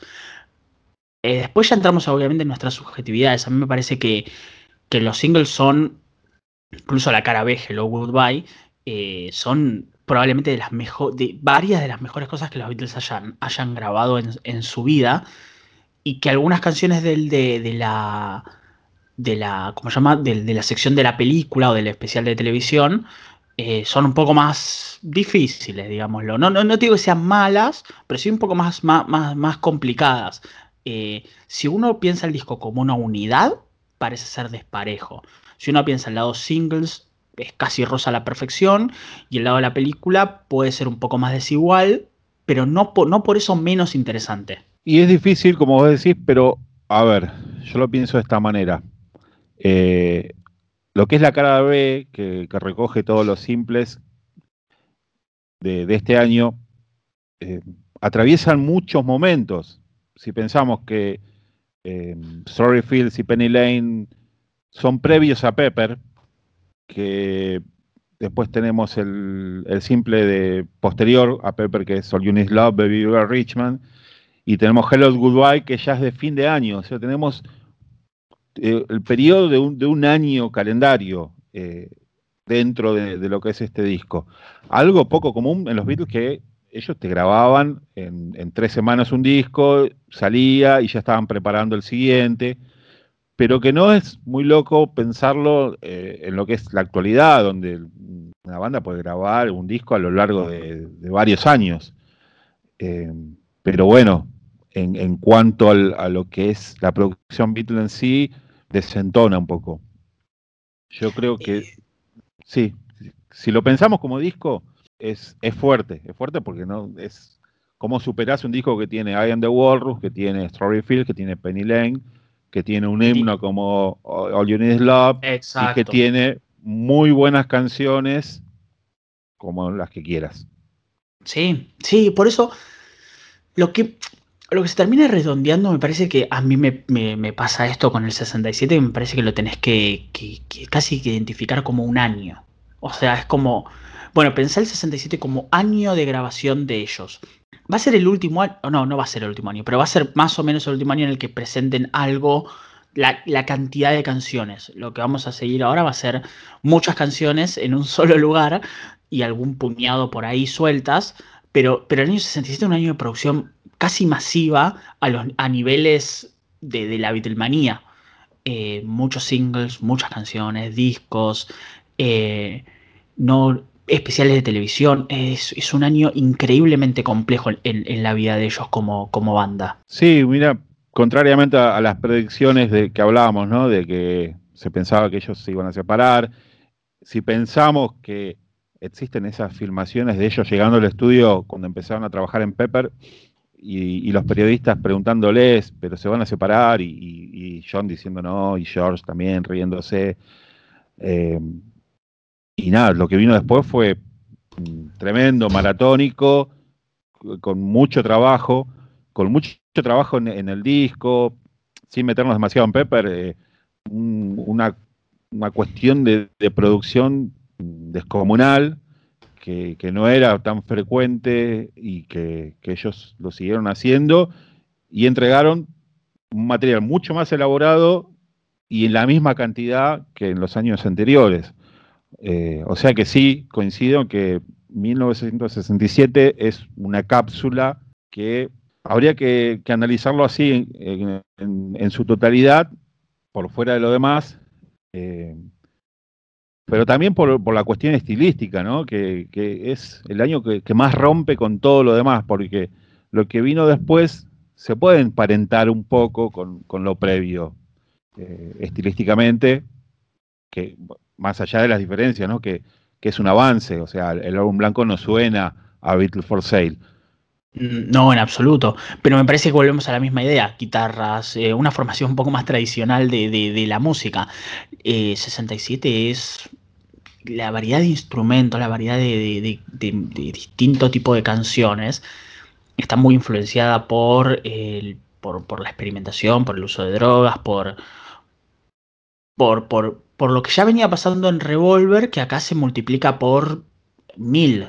O sea, es, salvaje.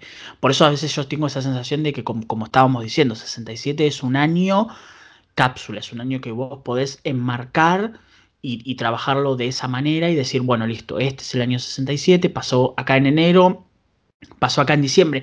Obviamente hay etapas, no es lo mismo porque de alguna manera el año se parte al medio con la muerte de Brian Epstein, pero y, eso empieza como a cambiar un poco la, dinámica y el devenir de ellos como banda.